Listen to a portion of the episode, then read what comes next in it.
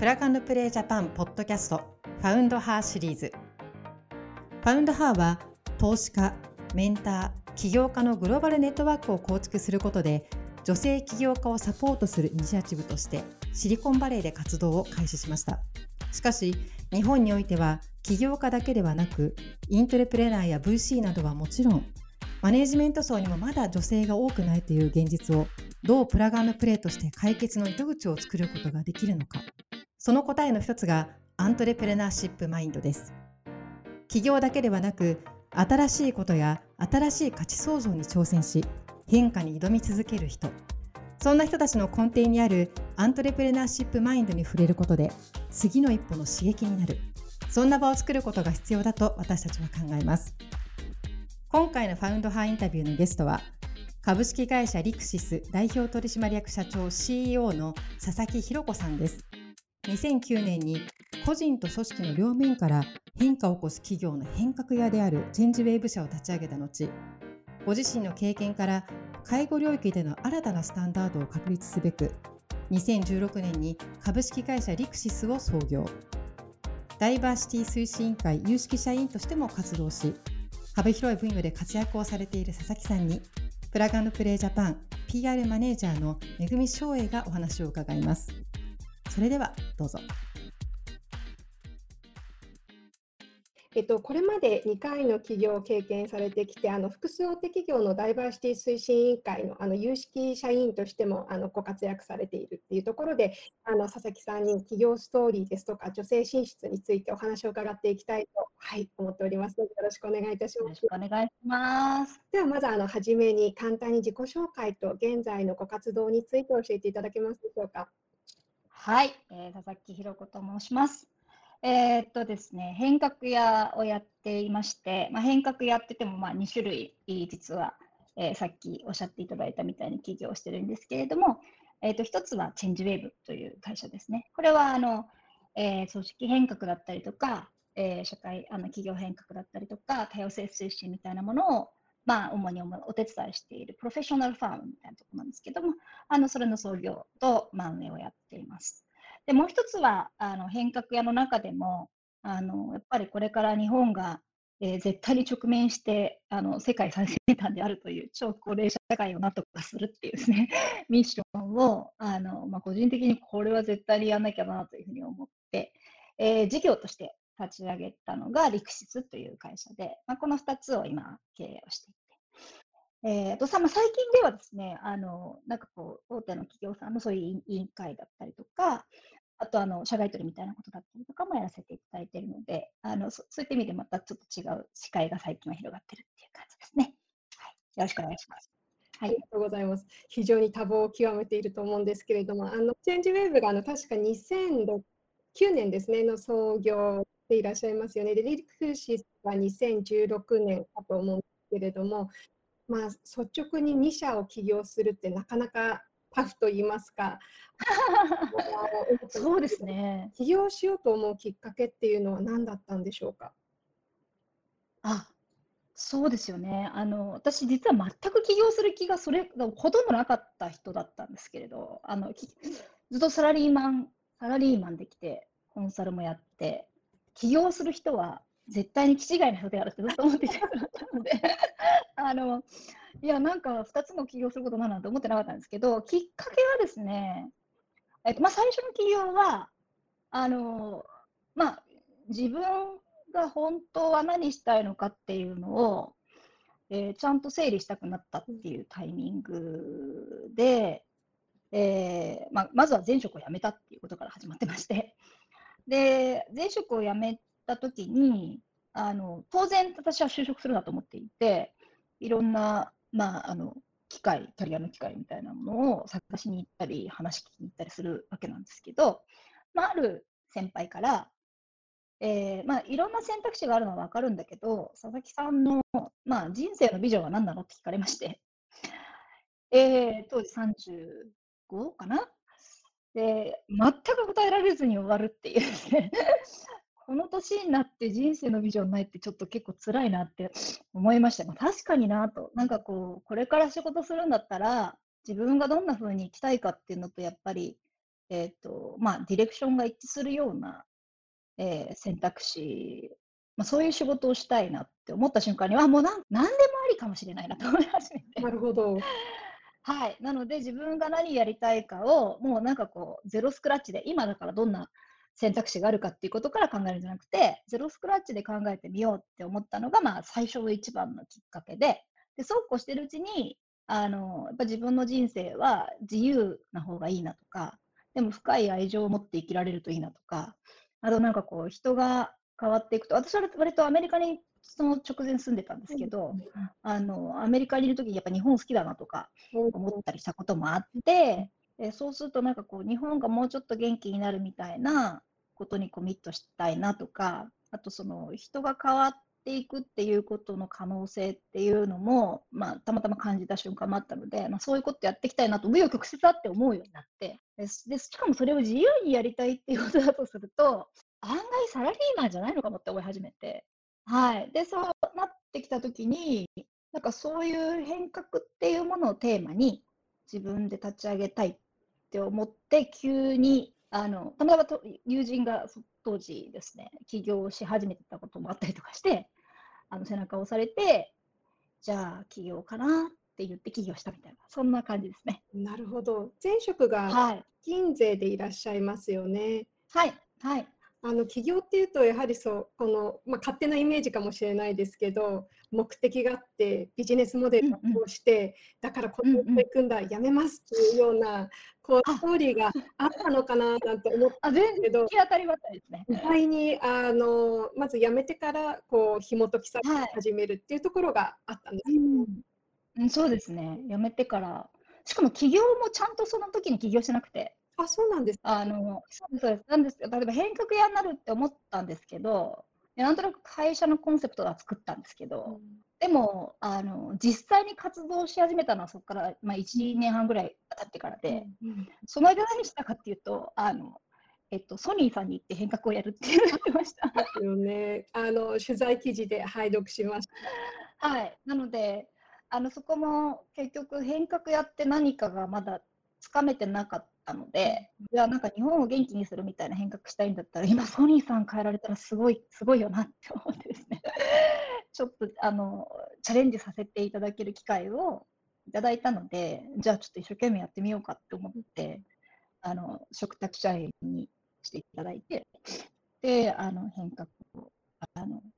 本当に失敗の方が多かったと思うんです思いますけど、頑張ってチャレンジさせていただいたみたいなことを得て、そこから起業ですからね、実際には。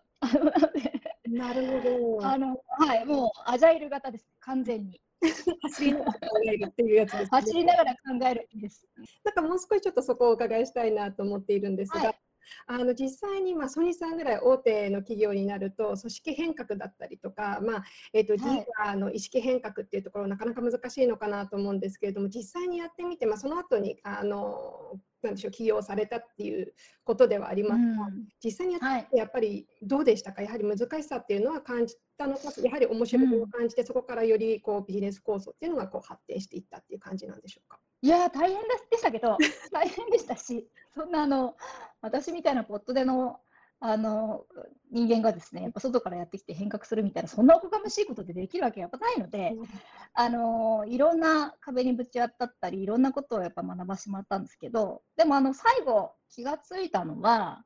やっぱこう、中にいる人の、えー動き方が変わるっていうことでしかうん。変革が生まれないんだなっていうのが、まずものすごい発見うん。で、なんで私が変革しましょうって言ってですね、なんかこう、変革できるっていうことよりは、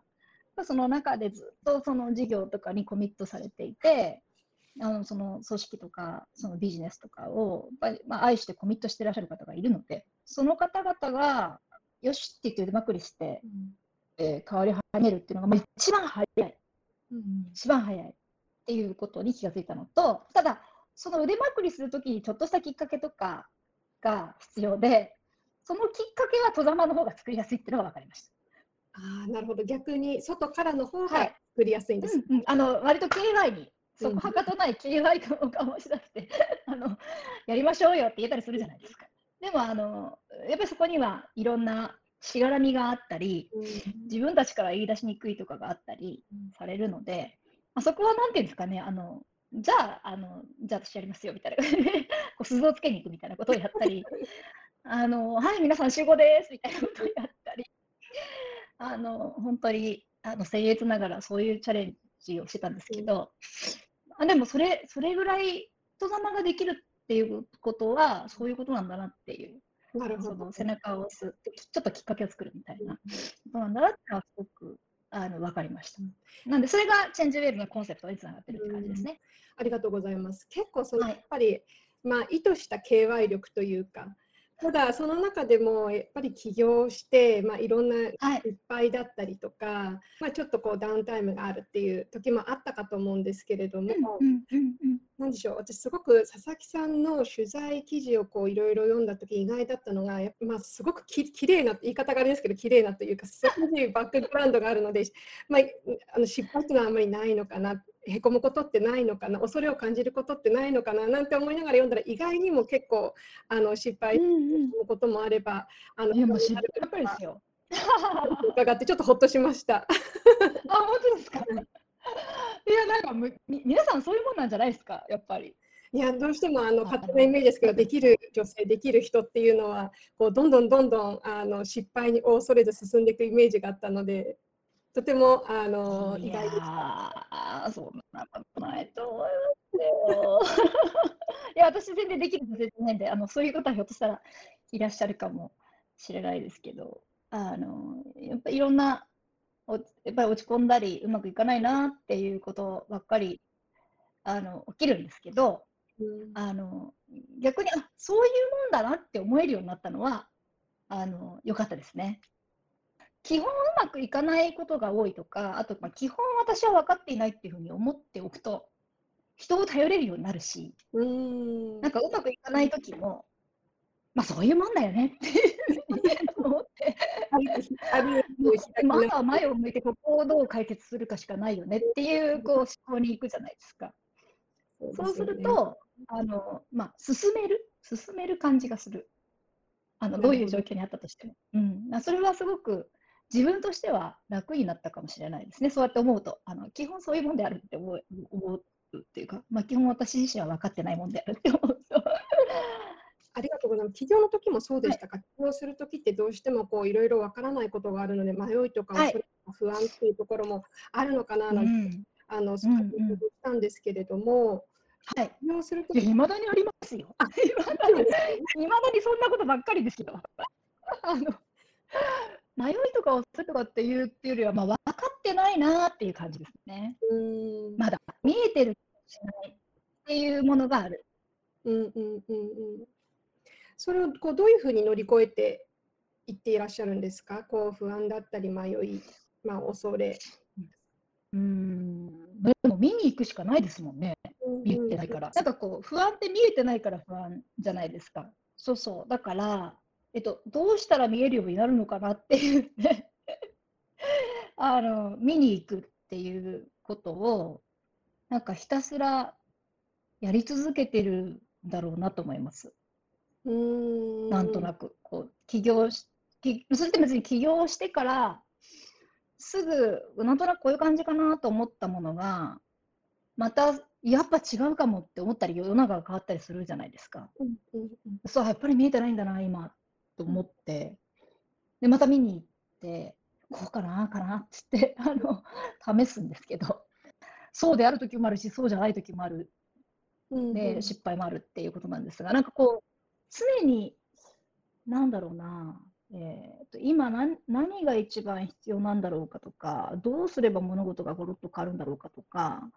どういう形だったらば世の中が変わる、まあ、特に変わるだろうか、まあ、比較屋なので、私自身は。なんかそういうのをずっとさが触り触り続けてるっていうか、うんなんかそんな感覚がありますね。なので、まあ、あのデファクトそういうものだと思ってるっていうのがあの乗り越え方かもしれません。なるほど、ありがとうございます。結構あの佐々木さんがおっしゃってたのがあまり決めすぎないっていうことをこうおっしゃっていたのがすごく印象に残ってるんですけども、やっぱりはい走りながらこう考えて行動をこう起こしていくっていうことなんですかね。そうですね。あの、さすがに、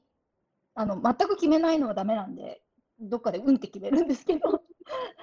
でも、うんって決めても、そうじゃないかもねってどっかで思ってそうじゃないかもしれないからやってみようって言ってやってみて、必死で頑張るみたいな、そんな感じかもしれないです。なるほど、なるほど。ありがとうございます。結構やっぱり佐々木さんの、はい。こうすでに行動を起こして挑戦を続けていくっていう女性がもっと増えていけばいいなっていうところもあるんですけど、この世界経済フォーラム。で3月末に発表したそのジェンダーギャップ数指数ですね。で、日本がやはりはい。156カうん国中うん。120位っていうところで、やっぱり先進国の中では最下位だったっていうことが、まあ、ニュースで流はい。れていたと思うんですけれども、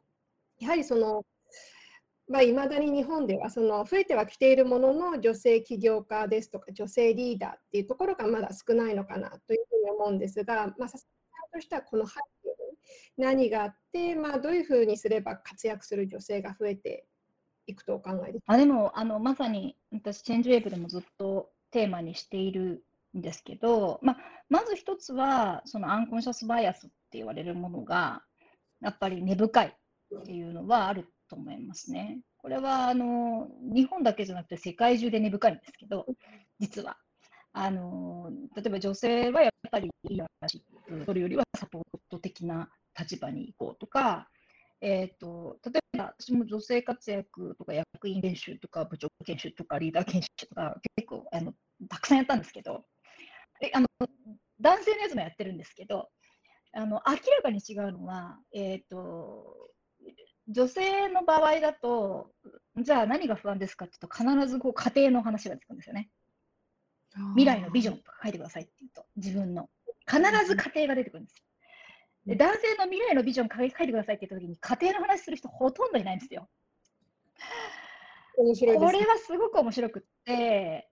えっと、どんなにバリバリやってる方でも、なんか最後はこう、あの子供がいて、幸せな家庭があってっていうのが、あのこれはアンコンシャスバイアスですよね。やっぱ女性は家庭大事ってやっぱり思う、あのやっぱりまあ人類何億年か分かりませんけど、何十万年か分かりませんけど、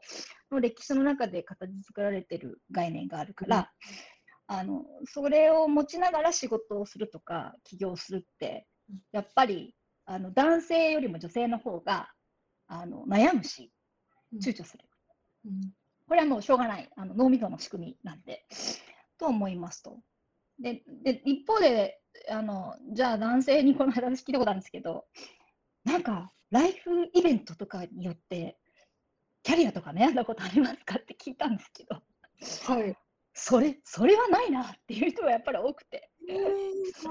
面白いですね。そう、逆になんか辛いけど言えないみたいな悩みがあるんですって。辛いって言えないとか、周りに。確かにそういう男性は多いイメージはありますね。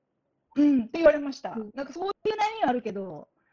えっ、ー、と、子供生まれちゃったらどうしようとか悩んだ人はいないっていうことで、うん、そこが違うんですよって話をしてて。あのだからこれはあのそういう概念の違い、概念にを刷り込まれた脳みその違いでもうしょうがないので、あのでそれをコントロールしようっていう世の中のやっぱり意識があるかどうかであの結果が違うんだと思うんですね。で多分欧米はそれはコントロールしなきゃいけないものっていうあの無意識のバイアスはみんな持ってるんですけどルールとしてそれはなんかみんなコントロールしてフラットにやらなきゃダメなのよ的な意識がすっごい明確にあるから、あの日本よりも進んでるんだと思うんですけど、えっ、と日本の場合はバイアスもあるしそれを明確にコントロールしないとやばいんだよっていうあの世の中のプロトコルがまだできていないので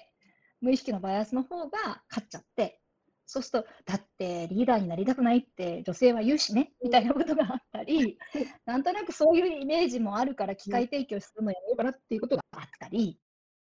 あの女性たち自身もチャレンジするのはちょっと怖いなって思ったりするっていうことは、まあ、起きてるんだろうなと思います。ありがとうございます。まあ確かにあの、はい、私自身も今まあ34今年後になるんですけど、じゃあこれからキャリアをどうしようかってなって、まあ、ゆくゆくはリーダーとかこうちらつき始めますけど正直に言うと、やはりリーダーっていうところはかなりの時間を費やしてやはりあの仕事をしているっていうイメージだったりとかそれ相応の重責ぱり来るってなると、やっぱり家庭との両立って難しいんだろうなっていうところで尻込みをしてしまうっていうところは、まあ、あありますありますよね。ありますよね。で、もうなんかスタートアップ経営者とか言うと、もうなんか全部、任せることは奥さんに任せてますから、役割分担でみたいな、男性しかいないんじゃないかみたいな、そういうイメージもあったりするじゃないですか。そうですね。まあ、なんかそれも結構大きなこうハードルになってるんだろうなとは思いますね。ありがとうございます。そうなると、まあ、結構アンコンシャスバイアスっていうと、どこをこうそこをどう気づいていくのかっていうのもまあ大事だと思いますし、まあ、女性自身なんでしょう、まあ、セットとしてもどういうふうにやればあのもっともっとこう活躍していけるんですかね。アンコンシャスバイアスってパターン認識じゃないですか。えっ、と、大体女性はこうで、男性はこうでとか、スタートアップの経営者はこうでとか、リーダーっていうのはこういうもんでっていう、ステレオタイプだったりとか、パターン認識なので、あの割と抽象度が高いんですよね。で、実際にこう解像度を上げて世の中見てみると、案外いろんなタイプの人がいたりとかするわけですよ。あの当然、子育てしながらあの経営者やってる女性の方もいらっしゃるし、えーと、それもなんか子供が1人じゃなくて3人とかいたりとかする人もいらっしゃるし、そうですね、あのはい、いらっしゃいますよね。ななんで、よーく見てみると、案外そうでもないっていうことだと思うので、あのってことはやりようがあるっていうことだということだと思ってまして、なんかそこに気づけるかどうかっていうのは大きいかなとは思いますね。で、まあ、だとそれやってみようかなと思ってみるみたいな。うんうんうん、実際に今、佐々木さんがまあ活動されている、まあ、起業家として活動されている中で、そういうふうな具体的なまあ研修だったりとか、えー、と取り組みっていうところは何かされてたりするんですか、あそうですね。あのまあ、私がやってるのもそうなんですけど、あの実はあのジェンジャイブとかであの主催しているあの新世代営業カレッジっていうのがあるんですけど、それはの女性の若手の女性の営業の方々たちが、えーと、自分たちでどうやって実際の営業の今のモデルを変えていくかっていうのをあの当たり前を壊そうって言って実証実験をするプログラムなんですけど去年大賞を取ったマネチャレチームっていう人たちがいて何をどんな実験をしたかっていうと,、えーと、4日間管理職になってみるとか4日間部長になってみるっていうプログラムをやったんですよ。部長でもないし課長でもないっていう女性たちが本当にあの LINE のグループの長になってみる、4日間。で、もやってみましょうっていうことなんですね。やらせてくださったあのその LINE の、ね、事業部の方々も素晴らしいんですけど、で実際やってみると、まあ、案外楽しいとか、そういうことかみたいなことを感じたらしくって、その4日間やる前は、みんな誰も管理職なんかなりたくないとかリーダーになりたくないと思ってた人たちが全員に管理職になりたいと思ったんですって、4日間やってみると。だから案外やってみるってことだと思いますけどね。なんか最初のあの佐々木さんの言葉に通ずるような気がします。とにかくやってみる、見てみる、聞いてみるっていうところで開拓してっていうところが安心材料にもなるっていうのと、まあ、ちょっとしたでも経験が自信につながるっていうところにあるんですかね。うん、あるような気がします。案外やってみるとできるんだなとか、案外簡単なんだなとか、あのそあそうでもないんだなとか、なるほど気づきがあるんじゃないかと思います。少しも見えますしね、そういうことかっていうのが手触りで見えるから、うん、怖くなくなるみたいなこともあると思いますね。うん、知らないっていうことがやっぱり怖さだったり、こう恐れ、不安っていうところに、はい、恐れだったりとか、うん、はい、そう思います。先ほどそのアンコンシャスバイアスって、まあ、いろんな国にあるんですよっていうこともおっしゃってたかと思うんですけど、まあ、実際にその税時代でもそのシカゴオフィスで勤務されたご経験もお持ちというところでやはりその女性がチャレンジする環境っていう意味ではあの日本とその、まあ、アメリカ、まあシえシカゴですねの違いを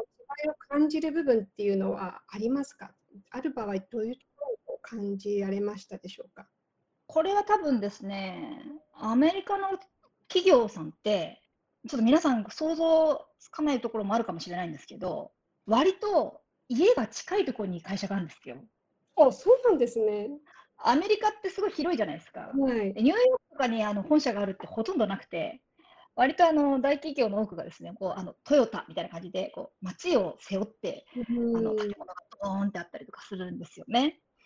なんで、私実はアメリカにいるときは、あの、し始終飛行機に乗って出張して、あの、月曜日から木曜日までホテルに泊まるみたいな、そんなコンサルタントをしてたんですけど、なんで、あの、基本的には、衣食住、せいい食住接近みたいな感じなんですよ。で、びっくりしたのが、朝7時ぐらいから働いてるんですけど、もうなんか今日すっごい残業しちゃったよとか言って、クラントさんが言ったときに、時間パッと見たら6時とかなんですよね。なるほどういど。う感じかとか思って。なんか、カルチャーショックっていうのがあったりしてですね、そんな世の中なんか働かないよみたいな。あの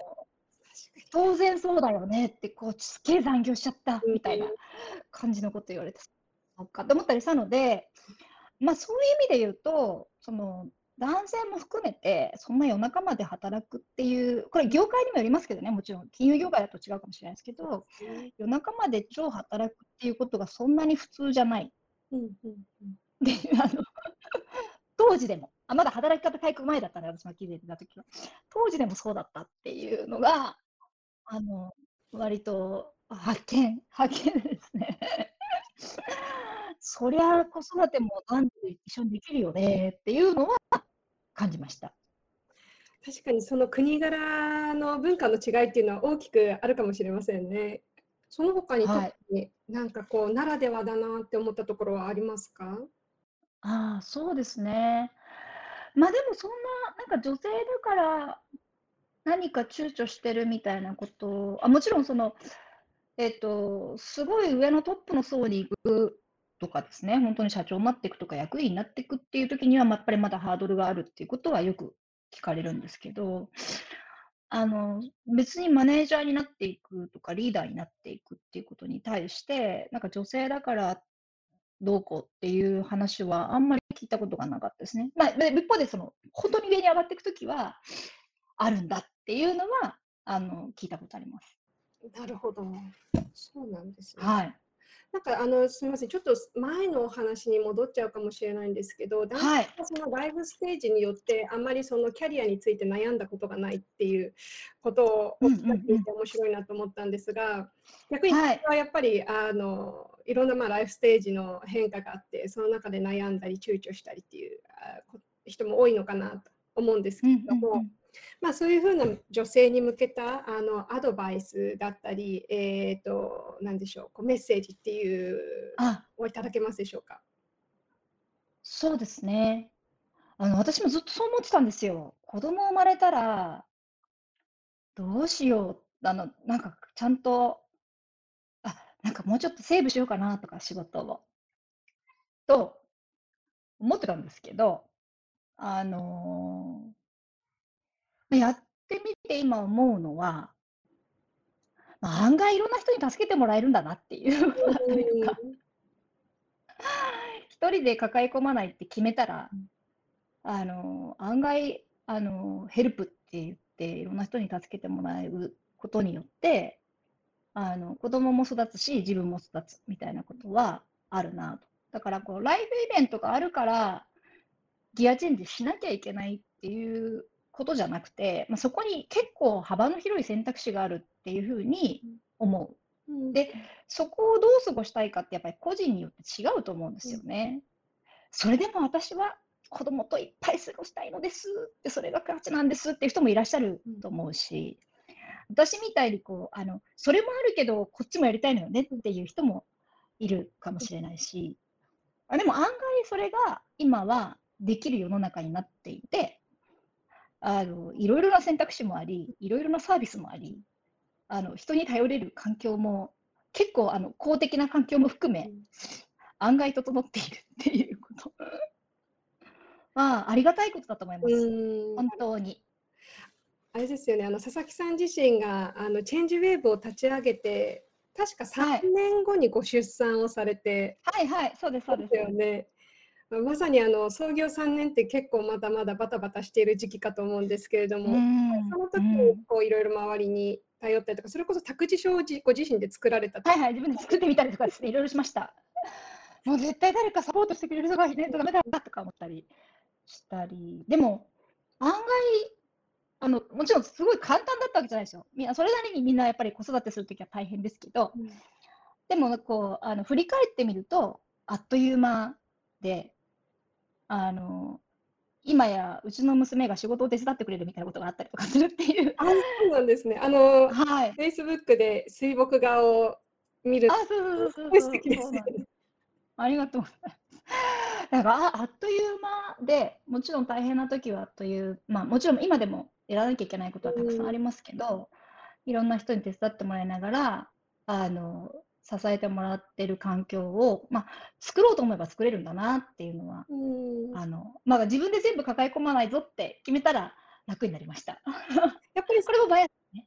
最初はやはりはいその抱え込みがちではあったっていうことですか？うん、抱え込み、こま、込み、込まなきゃいけないんじゃないかと思っちゃいますよね。うーん。いやー、子供、子供を、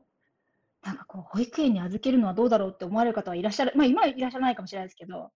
シッターさんに任せるのはどうだろうとか、あの、やっぱ思う、な、逡巡しなかったと言えば嘘になるんですけど、まあやってみようかと思ってやってみたら、いやーなんかこれがすごい良い感じになってですね。あの、うちの娘は、あの、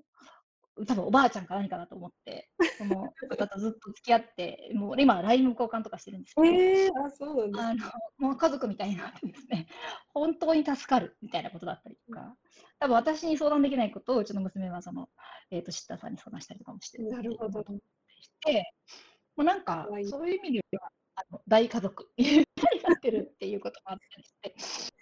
案外大丈夫だなって思ったりしますね。なんかあの昔ながらのじゃないですけど、私すごくあのい田舎の出身なので、あのおじいちゃんおばあちゃんの周りにいて、あのコミュニティがはい形成されていて、そこでこう全員で育っていはいくみたいなところがうんうんうんうん。難しい、まあ、都都内だと形は違いで難しいところはあるかもしれないですね。人のこう力を借りながらコミュニティで育てていく。それで自う分のキャんリアも形成していって、まあ、必要な力をこう得ていくっていうような、うんですかね。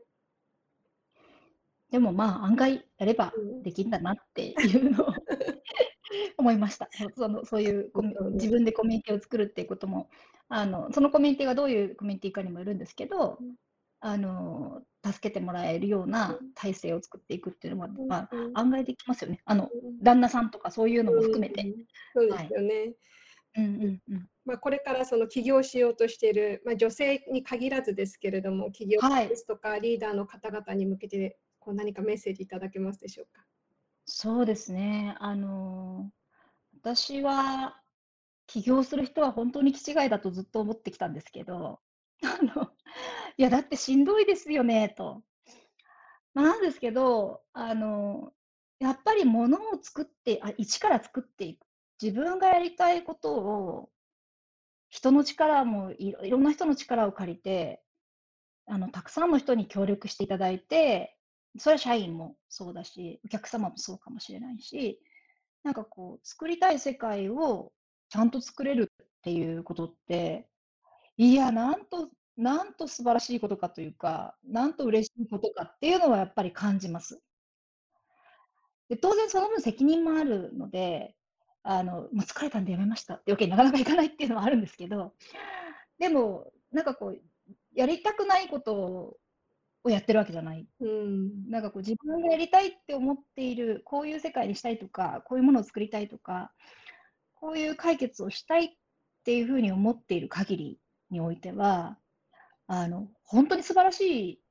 あの、選択肢だなと思いますね。その、起業するって。うん全部自分の責任で、全部自分で自由に、本当で言えばやるやらやらなきゃいけないし、やれる逆に言うとやれる。誰の指示もっていう理想の世界やりたいものを作れるっていうことですもんね。そうです、そうです。だって、だってやりたいって自分でやってるんでやってるんでしょっていう世界じゃないですか。だか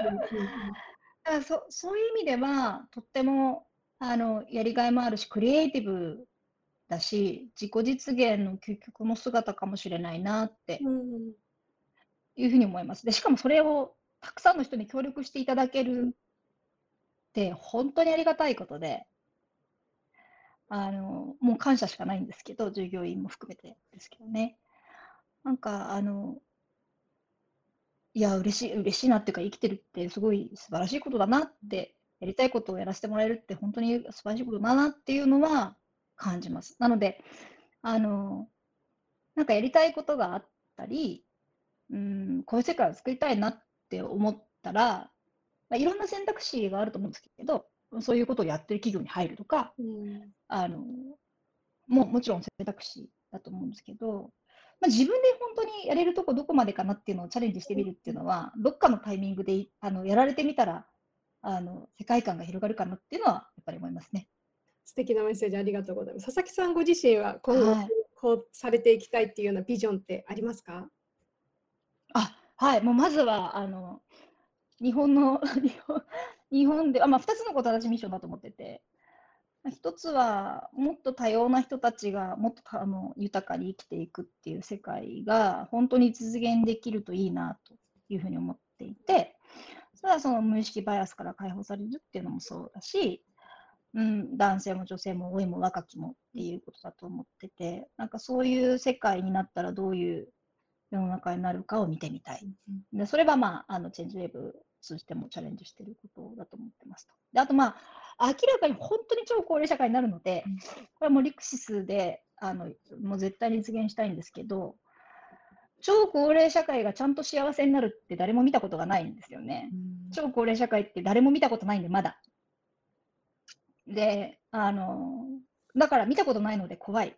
し、そうですね。蓋しておきたいし、あの、見たことないので不安っていう、なんとなく漠然と不安だけど、見たことないから、そこに触りに行こうとはしないっていうのがあると思うんですよね。なので、私はその、えっと、案外そうじゃないっていう世界をちゃんとたくさんの人に見せたいと思っていまして、うん、そうすると不安じゃなくなる。私もので。あすみません。あの実家があので祖父母と暮らしているので、えーと、もう祖父母がまあ80ぐらいなんですね。でまあ、ちょっとこうが入ってきているって中で、やはりどうしてもこう両親が自分たちの力でどうにかせねばいけないっていうようなこう姿勢もあるのでいや今はいろんな力があの頼れる先があるんではなあるからあのもうちょっとこう情報に集めた方がいいんじゃないっていう話をしてもやっぱりどういう情報を集めればいいのかわからないとかどこにそうですよね、はい、あれかわからないっていう、やっぱりそこからのスタートっていうところであの、まあ、今回の取材にあたっていろいろこう調べさせてもらった時にその LCAP という呼び方で合ってますかね？はい、合ってます。合ってます。仕事と介護の両立支援をこう学べるプログラムがこう、はい、できるっていうところですごくこう精神的だなと思ってたんですけど、サービスを使うことによってやっぱりそういう情報にアプローチができてまあ、新しいそういう介護っていう領域の精神的な情報を得ることができるっていうことなんですか、そうですね、うんうん、はい。やっぱりあのさっきも育児の時にも言ったんですけどあのいろいろ頼れるんだとか、いろいろな選択肢があるんだっていうことって、まあ、育児に比べてもっとみんな知らないんですよ、介護って。で、でもものすごいたくさん選択肢があるんですね。うん、で、かつ情報が分かってるだけで、知ってるだけで、あの早めからいろいろこう対策ができて、その結果、まあ、老いが進まないとか、健康寿命が伸びるとか、もうそういうのもたくさんあるんですよ。うんだけれどあの、さっきおっしゃったみたいに、どこの情報、どこに行けばいいかわからないし、アクセスの方法もわからないし、まあ、逆に言うと、ちょっとめめんどくさいし、ちょっとなんとなくそこに触りに行くのが、えーと、うんうん、なんとなく心理的にハードルがあるみたいなこともあるじゃないですか、介護って。なので、まあ、それをおせっかいして、えー、情報をあのお届けする、勝手にお届けするっていうやつを エリキャットでは作っているっていう感じですね。なるほど、なるほど。そこのサービスを今後も拡大しつつ、また新たなこう事業っていうのも考えられているんですか、そのリクシスの中では。あそうですね。あのー、まあ、そういうその人事の方を通じてビジネスパーソンを、ね、おせっかいすることで、まあ、これからのビジネスケアラーの人たちがリテラシーを持って普通に両立できるようにしようっていうのが、まあ、エルキャットなんですけど、もう一個はやっぱりもうそのシニアの方ダイレクトにっていうのもあるし、あのー、まあ、えっと、家族でちゃんと話すみたいなことも大事だったりするんですよね、この手のことって。なので、えっと、それをもっとあの気軽に楽しく ために、今、あの、たまちゃんっていうですね、あのおせっかい猫っていうチャットボットを作ってまして、えっと、もうたまちゃんが毎朝やってきて、あの、おせいろいろおせっかいしてくれると。あの、会話もしてくれるし、おせっかいもしてくれて、あの、例えば、いや、タンパク質取った方がいいらしいよ、みたいな話とか、あの、えっとね、あの、お薬はね、5錠以上飲むとね、結構ふらついちゃったりとかするからね、で、それ気をつけてみたいなこと言ったりとか、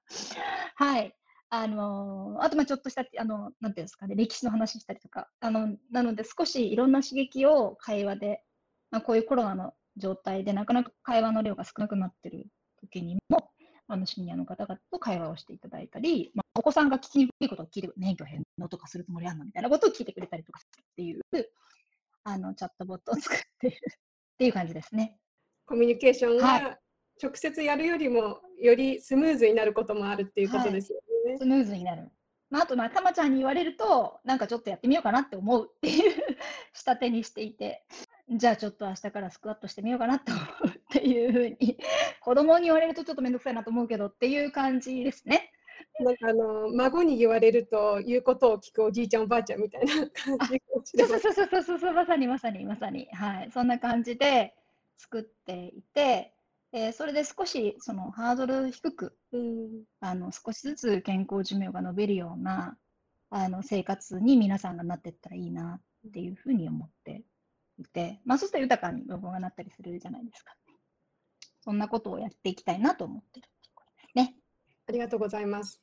ちょっとお時間が迫ってきたので、最後なんですけども、これは必ず皆さんにお聞きしていることでして、佐々木さんが考えるアントレプレナーシップとは何でしょうか？ええ、見えていないものを見に行こうとする。っていう行動だと思ってます。貴重なお話をありがとうございました。はい、ありがとうございました。楽しかったで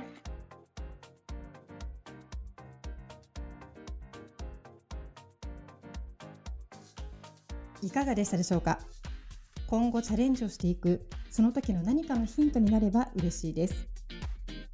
次回も多方面で輝く女性をハイライトしていきます。お楽しみに。